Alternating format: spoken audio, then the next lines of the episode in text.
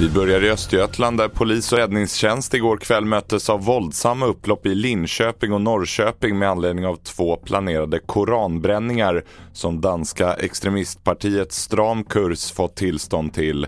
Tre poliser fick bland annat föras till sjukhus i Linköping.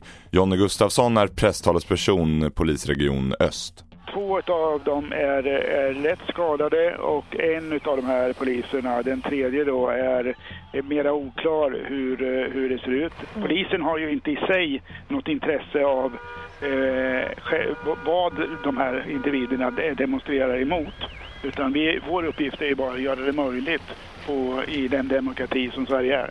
Fyra personer har gripits för våldsamt upplopp, varav två män i trettioårsåldern också är anhållna misstänkta för våld mot tjänsteman. Vidare till kriget i Ukraina där det ryska försvarsdepartementet bekräftade sent igår kväll att flaggskeppet Moskva har sjunkit i Svarta havet.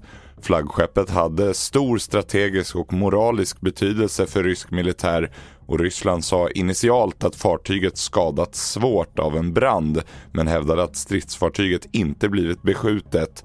Ukraina å sin sida hävdar att styrkor attackerat krigsfartyget med hjälp av den inhemska sjömålsroboten Neptune.